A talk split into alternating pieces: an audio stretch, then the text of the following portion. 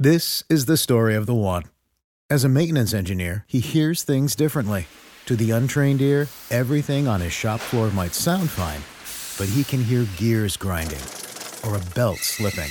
So he steps in to fix the problem at hand before it gets out of hand. And he knows Grainger's got the right product he needs to get the job done, which is music to his ears. Call, clickgrainger.com, or just stop by. Granger, for the ones who get it done. Hey, all, welcome back to the Real Life Pharmacology Podcast. I'm your host, pharmacist Eric Christensen. Thank you so much for listening today.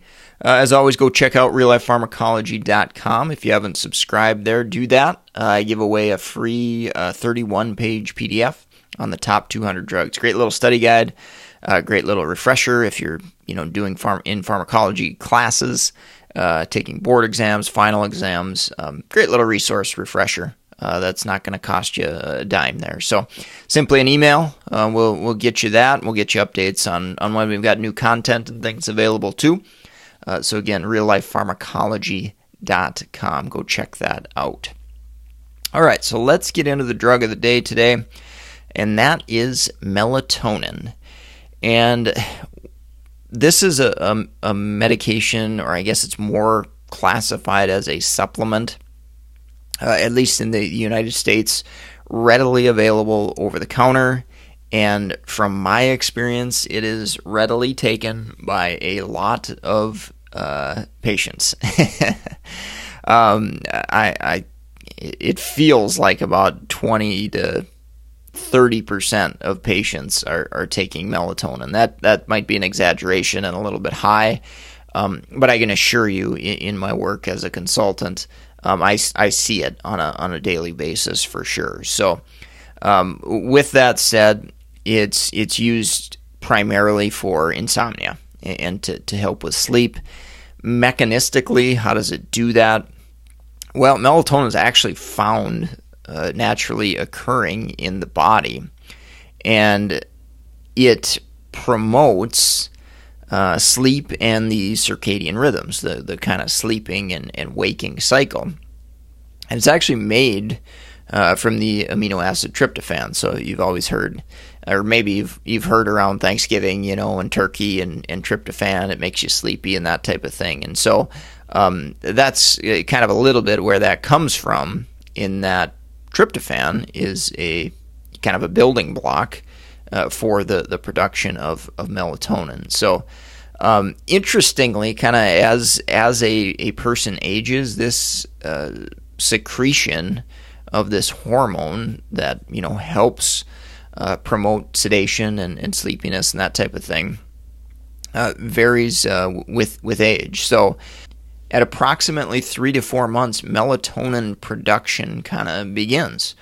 Um, and with that, it, it starts to, you know, help kind of in, ensure that sleep wake cycle, which makes a lot of sense if you think about, uh, you know, younger children, babies, they, they generally don't sleep well at night. They, they don't have that routine and that schedule, and, and melatonin um, certainly may play a role in kind of the development of, you know, when it's time to go to sleep and, and when it's time to, to get up and that type of thing. So, um, this uh, melatonin production, release, secretion um, peaks at around the, the, toddler age, one to three, somewhere in there. And then it, it, it kind of stabilizes, plateaus.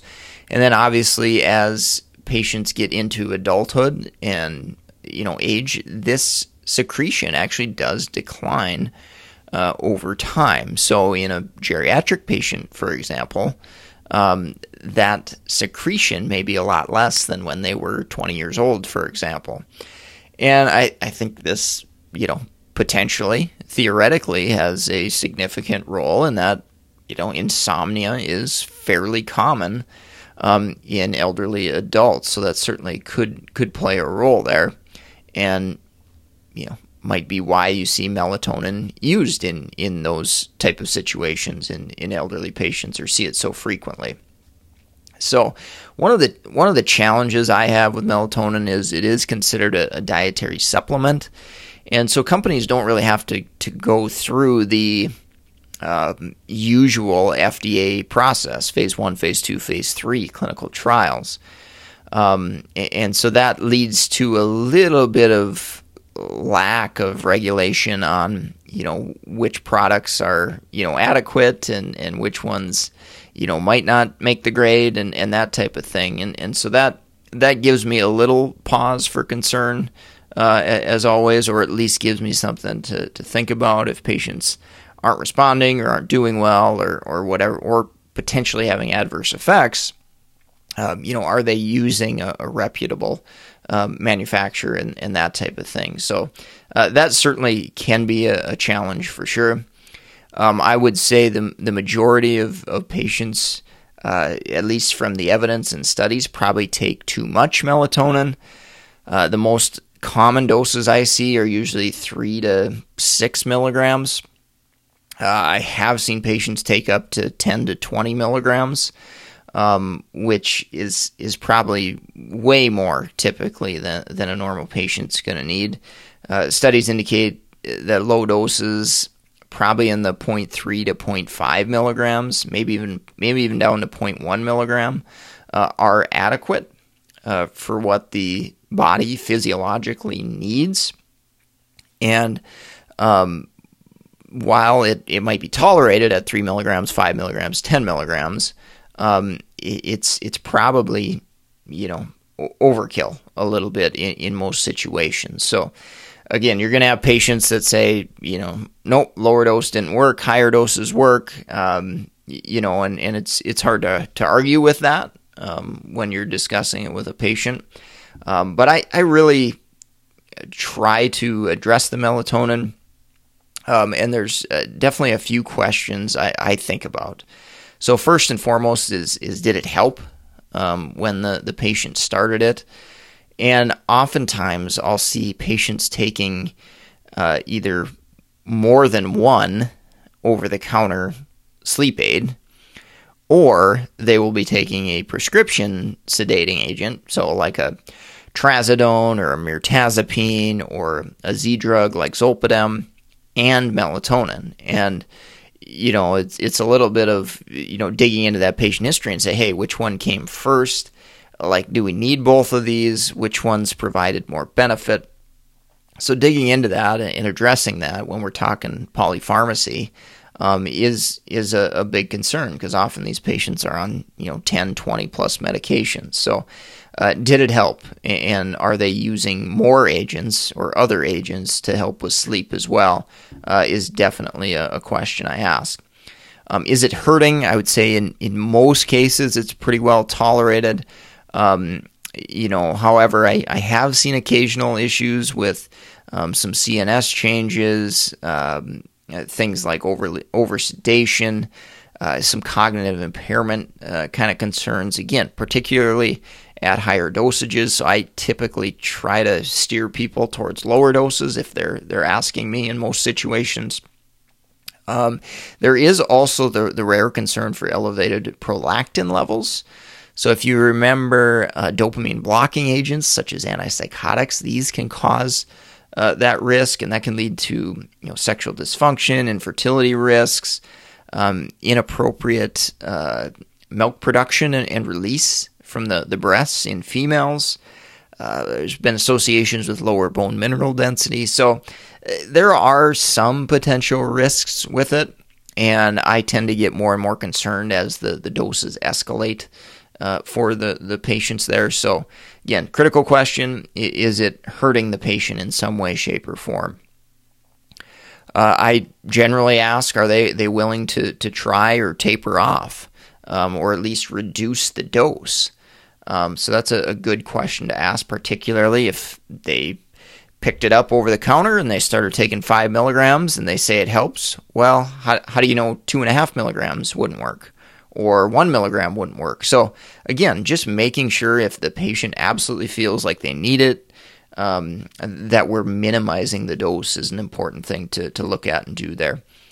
Uh, and then, of course, you know, maybe even prior to all this, I'm looking at that med list saying, hey, are these, is this patient on stimulants? Are they on medications um, that could worsen insomnia? Uh, so, you know, of course, caffeine comes up. Um, some of the antidepressants are more activating than others, you know, such as bupropion Are they actually on a stimulant for some reason, ADHD medication or something like that? Um, yeah, prednisone, I mentioned caffeine uh, intake is important to, to assess there. So, you know, it's a good situation to, to get a pharmacist involved, um, especially if patients on multiple medications uh, and you're not comfortable with them. Um, definitely, yeah, send them to a pharmacist and, and have that med list reviewed. Make sure we're not causing the insomnia, which is causing the uh, use of, of melatonin there. All right, so let's take a, a uh, quick break from our sponsor and we'll wrap up with drug interactions. If you're in the market for pharmacist board certification study material like pharmacotherapy, ambulatory care, MTM, geriatrics, go check out meded101.com slash store.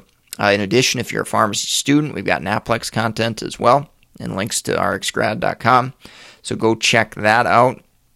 Uh, if you're a healthcare professional, just looking for more education on pharmacology, drug interactions, uh, definitely go check out meded101.com slash store.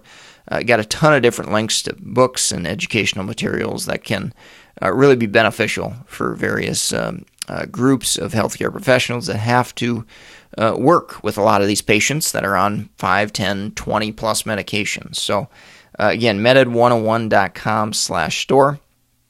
your support there certainly helps uh, this podcast helps us keep it free uh, and, and available for all to uh, benefit from. All right, so let's wrap up with drug interactions. Uh, I would say there's probably not a ton with melatonin, so that's that's a good thing. Um, probably the first thing that comes to mind is kind of those additive effects. So, uh, sedating type agents. Um, you know that that a patient's taking, you know, we could definitely uh, overly sedate the patient if we add on melatonin to a, a patient taking, you know, diphenhydramine, cyclobenzaprine, Z drugs, opioids, gabapentin, um, all the sedating agents that, that you can think of. Uh, we could certainly have an additive effect there. Uh, hyperprolactinemia.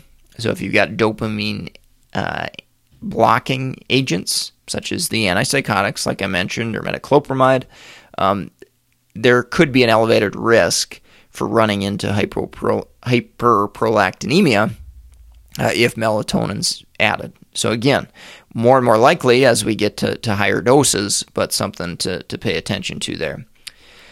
Uh, propranolol may reduce uh, c- concentrations or the, the effect from, from melatonin, so that's one to, to think about clinically. Uh, caffeine, alcohol intake, you know, these can mess with insomnia. So again, um, going back and, and you want to reassess those patients um, and see, you know, what they're doing in their life potentially that could um, increase the risk of insomnia. Hopefully before we add the medication, but um, in patients that, that aren't responding, um, that might be a situation where you know maybe they they've started to increase their caffeine caffeine intake or, or something else is is going on. So again, do that thorough investigation, um, help prevent and, and reduce the risk for for drug interactions there. All right, so I think that's going to wrap up the podcast for today. If you enjoyed this episode, leave us a rating review on iTunes or wherever you're listening. Uh, go check out reallifepharmacology.com. Uh, sign up, get that free 31 page PDF, kind of a no brainer there. Uh, and share us with friends, colleagues, uh, those that are, are, going through healthcare classes and pharmacology classes specifically. Um, share the podcast, and, and hopefully they can uh, pick up some, some practice pearls as well as kind of refreshing them uh, for their uh, exams or, or, board exams, whatever they're uh, working on. So, again, appreciative to all of you uh, who have uh, been been sharing the podcast, and um, uh, the growth of the podcast has been far beyond what I what I ever could imagine. So, I I truly want to thank you guys for the the help and, and support for sure. So. If you got comments, questions, mededucation101 at gmail.com is the best place to reach me. Um, otherwise, you can connect with me on LinkedIn as well. I'm fairly active there. Uh, Eric Christensen, PharmD, BCG, BCPS. So uh, I'm going to sign off for today. Thanks so much for listening. Take care. Hope you have a great rest of your day. Ohio, ready for some quick mental health facts? Let's go. Nearly 2 million Ohioans live with a mental health condition. In the US, more than 50% of people will be diagnosed with a mental illness in their lifetime. Depression is a leading cause of disability worldwide. So, why are some of us still stigmatizing people living with a mental health condition when we know all of this? Let's listen to the facts and beat the stigma. Ohio, challenge what you know about mental health at beatthestigma.org.